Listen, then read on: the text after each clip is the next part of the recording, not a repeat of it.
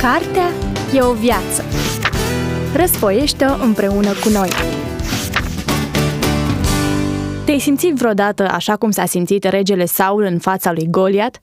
Există în viața ta un uriaș care te amenință? Un adversar sau o fortăreață care îți reduce capacitatea de a trăi o viață împlinită și liberă? Uriași precum frica, respingerea, dependența sau mânia îți sună foarte familiar? Atunci cartea de astăzi este pentru tine. Suntem Irina Trancă și Irina Enache și astăzi răsfoim împreună o carte care tratează subiectul uriașilor spirituali din viața noastră și cum pot fi ei învinși. Este vorba despre cartea lui Louis Giglio, Goliat trebuie să cadă. Louis Giglio este pastorul bisericii Passion City, autorul mai multor bestselleruri și vorbitor de succes în cadrul conferințelor pentru tineri. Este fondatorul mișcării Passion, al cărei scop este să investească în generația actuală de tineri pentru a-L cunoaște pe Isus. În cartea Goliat trebuie să cadă, lui Giglio prezintă un aspect nou al relatării clasice despre David și Goliat.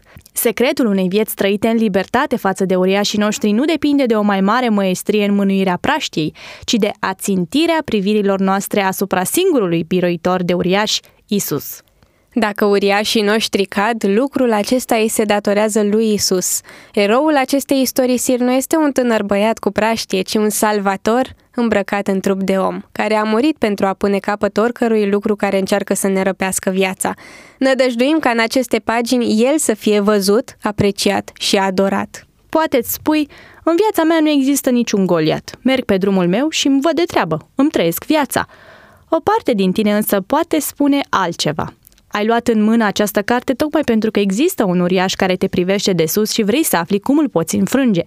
E foarte posibil ca fiecare dintre noi să avem câte un lucru care ne pândește din apropiere și ne fură bucuria. Un obicei, o amintire sau un mod de gândire cu care ne-am obișnuit. Nu trebuie să fie neapărat alcoolismul sau anorexia sau depresia. Uriașii sunt de multe feluri, iar unii sunt foarte subtili, scrie lui Giglio în introducerea cărții Goliat trebuie să cadă. Indiferent de câte ori te-ai zbătut înainte sau cât de sonoră este vocea care îți spune că nu vei fi niciodată altfel decât ești acum, Dumnezeu îți comunică astăzi altceva. Poți trăi liber. Paginile care urmează nu sunt rodul unui optimism de tipul parămălăiață. Ceea ce ți se prezintă aici este o cale verificată în timp, spre un mod de viață cu totul diferit. Știu lucrul acesta pentru că și eu am fost acolo la fel ca tine. M-am confruntat și eu cu uriașii mei și am văzut puterea și tăria lui Dumnezeu, care au depășit cu mult cele mai susținute eforturi ale mele, recunoaște lui Giglio. Premisa este aceea că în ce privește viața ta și viața mea, dorința lui Isus este ca noi să avem viață din belșug. În consecință, Isus va fi slăvit în viața noastră, întrucât El este furnizorul celor mai bune lucruri. Dacă totul merge după voia lui Dumnezeu, noi vom trăi liberi, iar El va obține gloria unui ucigaș de uriaș. Unii dintre noi, poate, după ce am citit un astfel de titlu de carte, am știut exact care este uriașul nostru. Nu aveam nevoie de timp de gândire pentru că știm deja că luptăm împotriva lui zi de zi. Alții poate nu știu care este numele problemei pentru că nu este la fel de clară. Tot ce știu este că ceva nu merge și ar vrea să înțeleagă ce. Așa că lui Giglio a reperat patru dușmani care în opinia lui pot face cel mai mult rău și care trebuie să cadă. Frica, respingerea, dependența, mânia și comoditatea. Poate că în viața noastră domnește uriașul fricii. Asta nu înseamnă că ne tremură pantalonii în orice clipă, însă în momentele noastre de sinceritate ne dăm seama că anxietatea reprezintă o parte importantă din ceea ce suntem. Frica începe să stăpânească și, în cele din urmă, slava lui Dumnezeu în viața noastră se diminuează. Poate lupți împotriva respingerii. Am crescut într-un mediu competitiv și din această cauză ne temem că dacă nu facem toate lucrurile perfect, nu vom obține aprobarea pe care o dorim. Ne temem că oamenii ne vor accepta numai dacă producem rezultatele așteptate, dacă facem vreo pauză, dacă facem vreun lucru imperfect, dacă spunem ce nu trebuie, dacă înaintăm mai încet decât ritmul nebunesc pe care ni l-am impus, atunci toată aprecierea zboară pe fereastră. Poate că a pus stăpânire pe tine uriașul numit comoditate. Odihna nu e rea dacă ne gândim la odihna autentică, la cea care ne revigorează. Comoditatea devine însă o problemă colosală dacă se transformă în lene și autoîndreptățire. De prea multe ori preferăm calea cea mai ușoară, cu efort minim – Dar calea cea mai ușoară s-ar putea să nu fie și cea mai bună și nici cea pe care Isus ne cheamă să mergem. Poate că uriașul care ne păgubește este mânia? Ceva pare să fiarbă înăuntru. Nu putem ține capacul pe temperamentul nostru. Din când în când ne azvârlim asupra cuiva fără un motiv întemeiat. Știm că mânia ne răpește ceea ce Dumnezeu are mai bun pentru noi, însă nu reușim să ne stăpânim. Poate că suntem pur și simplu dependenți de ceva. Sunt multe dependențe care ne murdăresc și mulți dintre noi se luptă cel puțin cu una. S-ar putea ca această dependență să fie față de o substanță sau un comportament care ne stăpânește.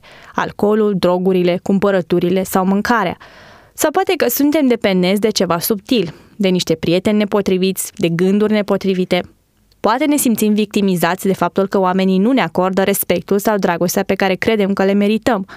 Poate ne găsim întotdeauna pe poziții defensive sau critice, îi manipulăm pe oameni sau îi învinovățim. Emoțiile noastre sunt de așa natură încât aduc pagube relațiilor care contează pentru noi și nu prea știm ce să facem. Poate că la început tolerăm lucrurile dăunătoare, deși știm clar că ele se împotrivesc planului lui Dumnezeu. Poate încercăm să le justificăm existența.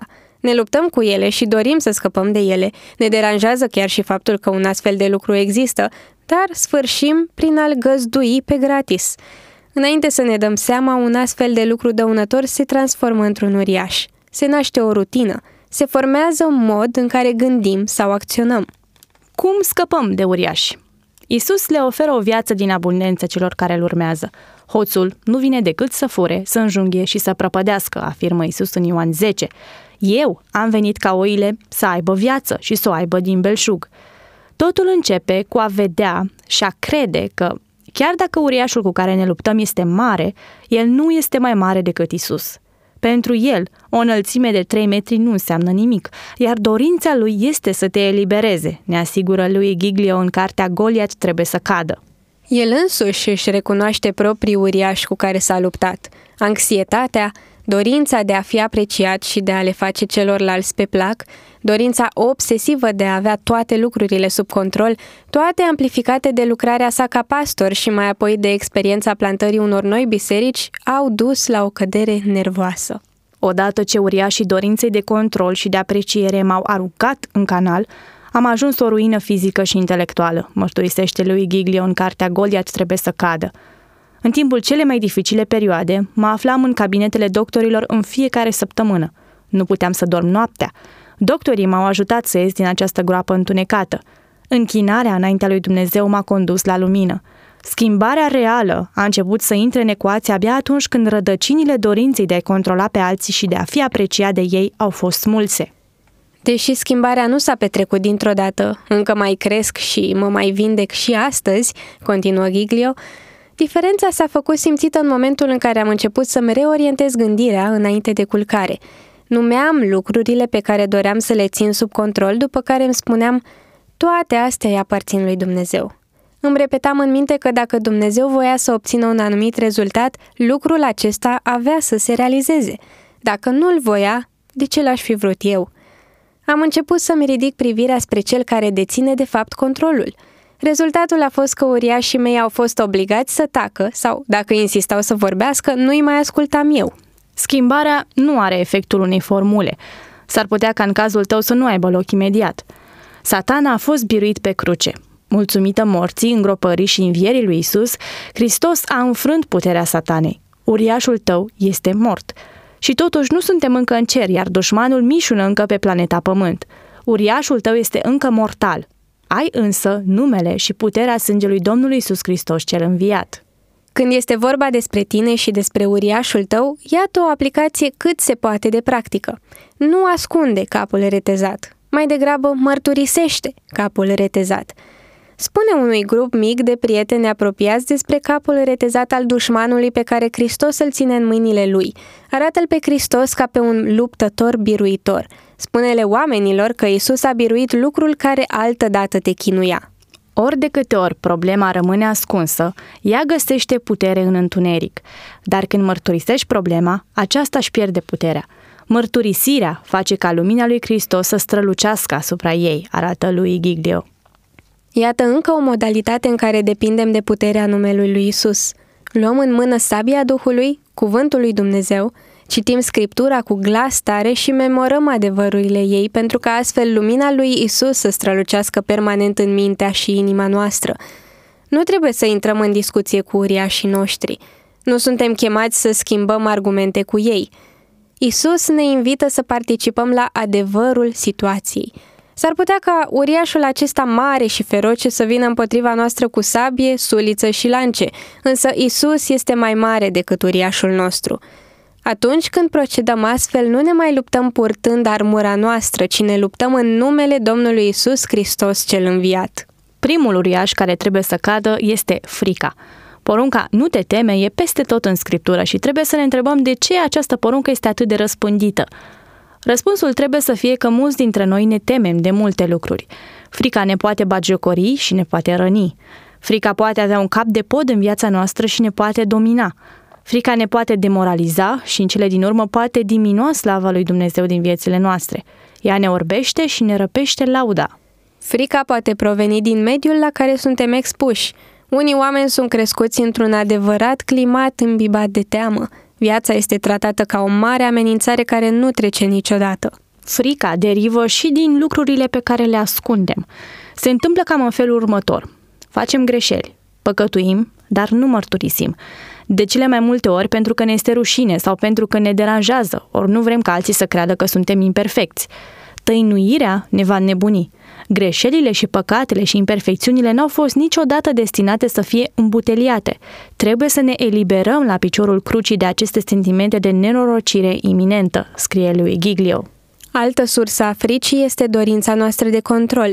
Unii oameni doresc să aibă toate lucrurile sub control, rezultatul circumstanțelor, rezultatul conversațiilor, rezultatele vieții altor persoane – Oamenii aceștia își vor da seama foarte curând că o mare parte a vieții nu poate fi ținută sub control, mai ales felul în care acționează oamenii. În consecință se naște frica, stresul, îngrijorarea și anxietatea. Care este soluția? Se întreabă lui Giglio în cartea Goliat trebuie să cadă.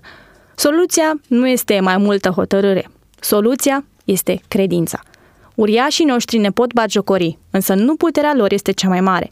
Puterea cea mai mare îi aparține lui Isus – el ne zidește credința și credința este antidotul împotriva fricii. Credința spune, mă încred în Dumnezeu, cred că El este mai mare decât uriașul acesta. Când absorbim cuvântul lui Dumnezeu și medităm la el, înlocuim în creierul nostru lucrul de care ne temem. S-ar putea ca în jurul nostru să fie furtună, s-ar putea ca un uriaș să ne bagiocorească și să ne demoralizeze. Noi însă ne putem îmbiba de adevărurile cuvântului lui Dumnezeu și ne putem aduce aminte că Dumnezeu poate – el poate întotdeauna. El este Domnul și nu este nimeni altul care să poată mântui în afară de El. Ceea ce El pune la cale se va întâmpla și ceea ce a promis nu va întârzia să apară. David însuși scria în Psalmul 16, Am necurmat pe Domnul înaintea ochilor mei. Când El este la dreapta mea, nu mă clatin. De aceea inima mi se bucură, sufletul mi se înveselește și trupul mi se odihnește în liniște. Adorarea și îngrijorarea nu pot coexista. Ele nu pot ieși de pe buzele noastre în același timp. Una o va înlocui întotdeauna pe cealaltă. Fie dăm glas pieirii și nimicirii, mărindu-ne îngrijorarea și stresul, fie ne amintim de mărimea și caracterul celui atotputernic. Îi încredințăm lui rezultatele și ne concentrăm gândirea asupra planurilor sale suverane. Antidotul fricii este credința, iar coloana sonoră a credinței este închinarea, scrie lui Giglio în cartea Goliat trebuie să cadă. De aceea credem că este tocmai potrivit să ascultăm acum o piesă a celor de la Rand Collective, intitulată asemănător Every Giant Will Fall. Fiecare uriaș va cădea. După care vom prezenta ceilalți uriași descriși în cartea Golia trebuie să cadă de lui Giglio, respingerea, comoditatea și mânia. Ascultăm Rand Collective, Every Giant Will Fall.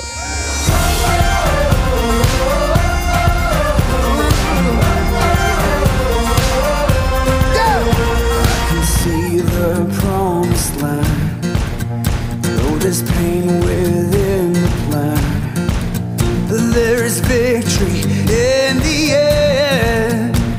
Your love is my battle cry. When my fears like Jericho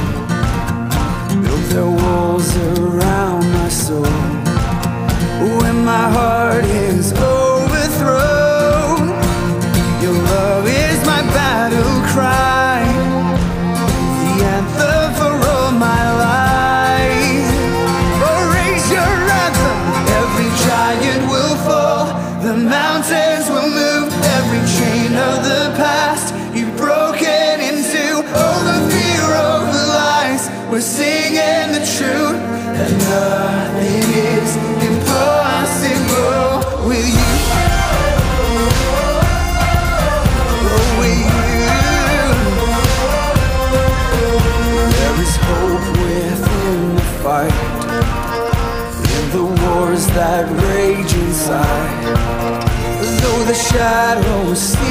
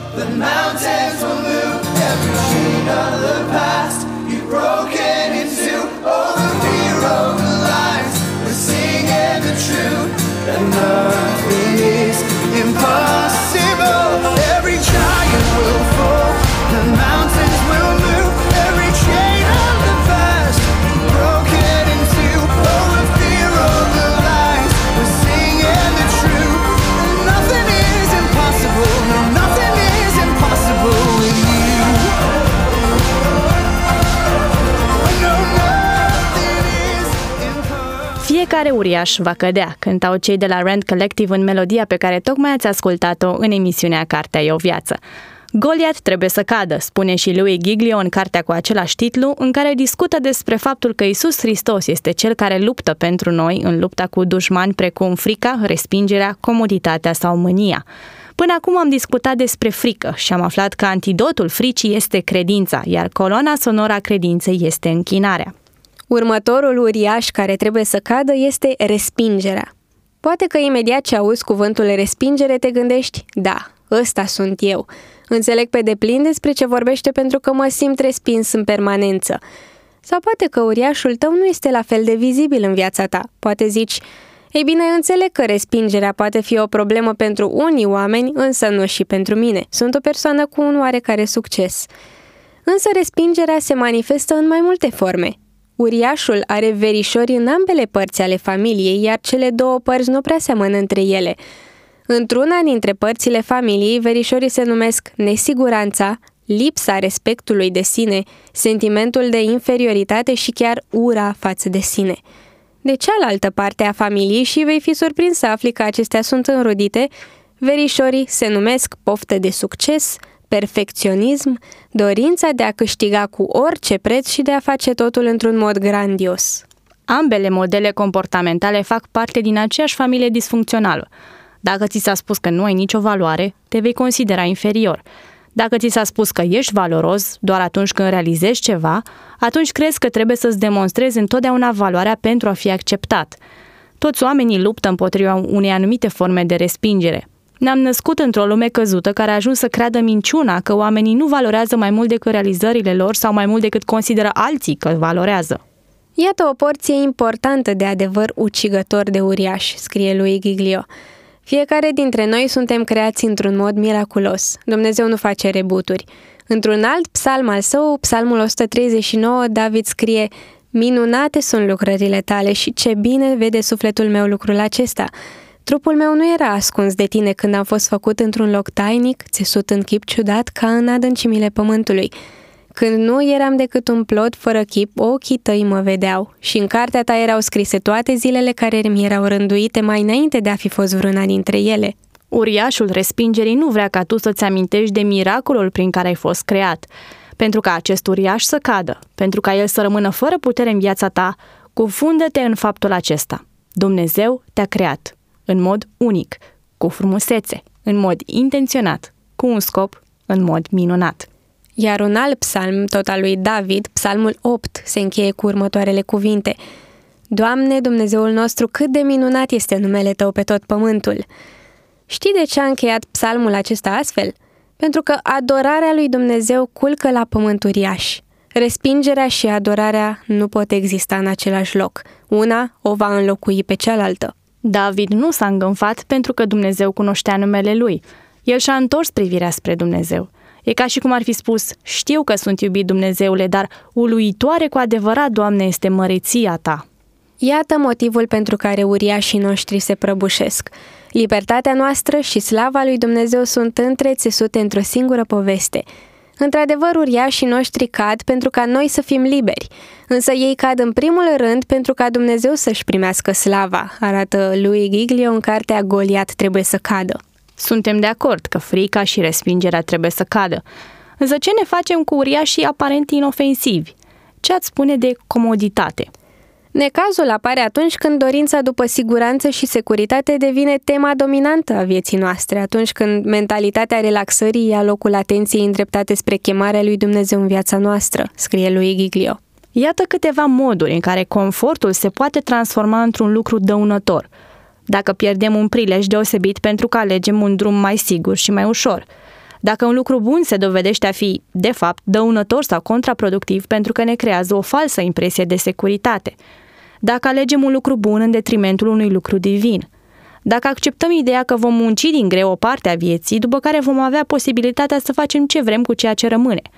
Dacă începem să spunem, aceasta este viața mea și pot face cu ea ce poftesc.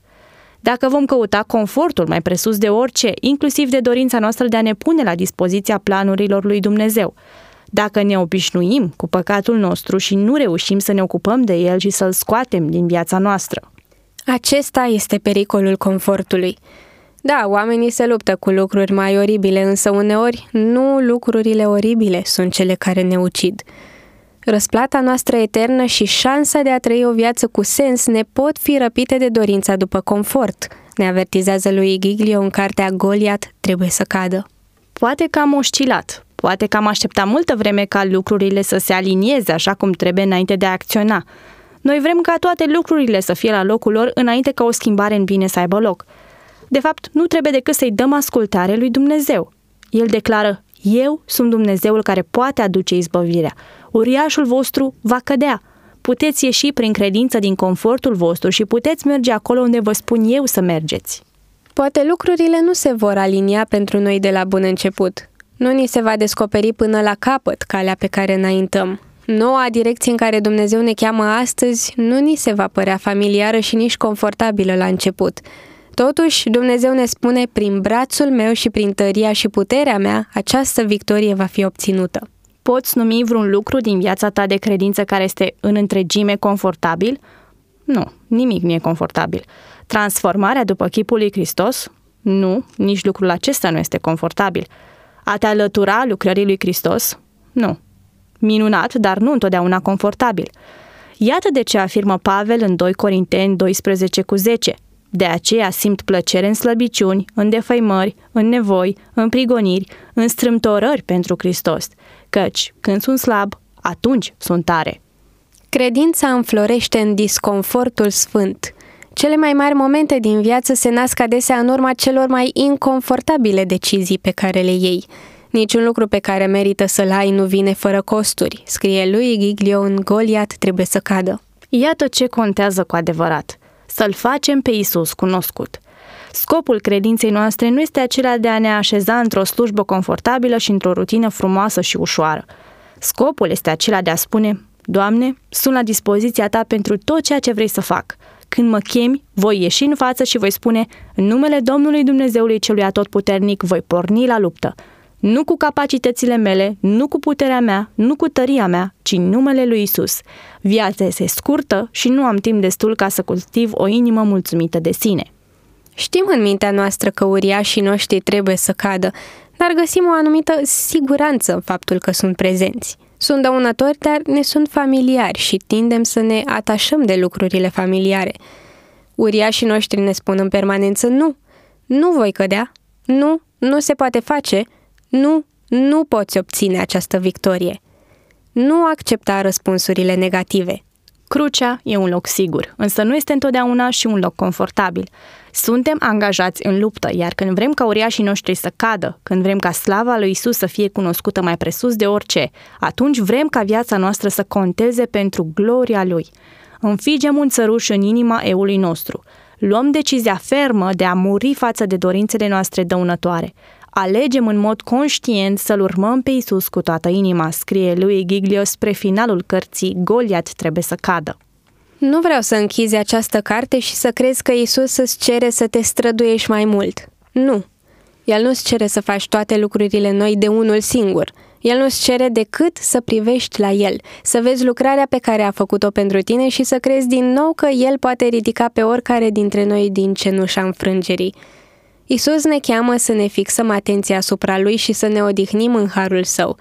Urmează-L pe El chiar în momentul acesta când faci următorul pas și continuă să faci astăzi pas după pas. Dacă faci asta, gloria Lui va fi rezultatul final.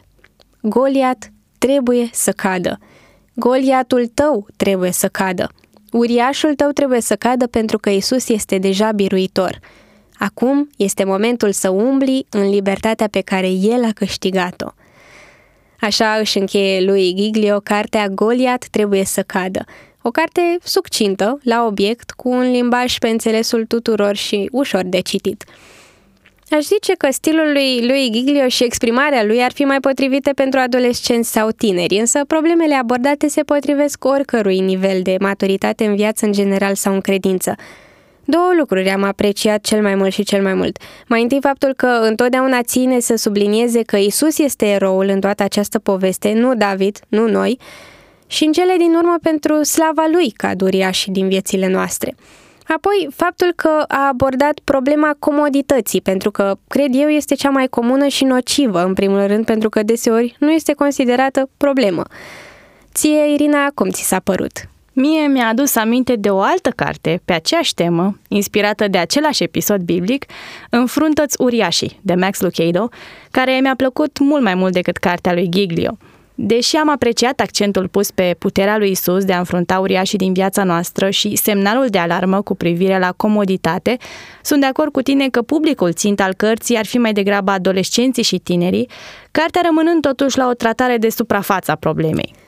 Aici se încheie episodul de astăzi al emisiunii Cartea e o viață. Până data viitoare, nu uitați de blogul nostru, carteoviață.com, unde găsiți recenzii ale altor cărți creștine, citate și episoadele precedente ale emisiunii în format audio. Am fost alături de dumneavoastră Irina Trancă și Irina Enache. Vă mulțumim pentru atenție și vă dăm întâlnire și data viitoare alături de o altă carte bună. Cartea e o viață. Răsfoiește-o împreună cu noi!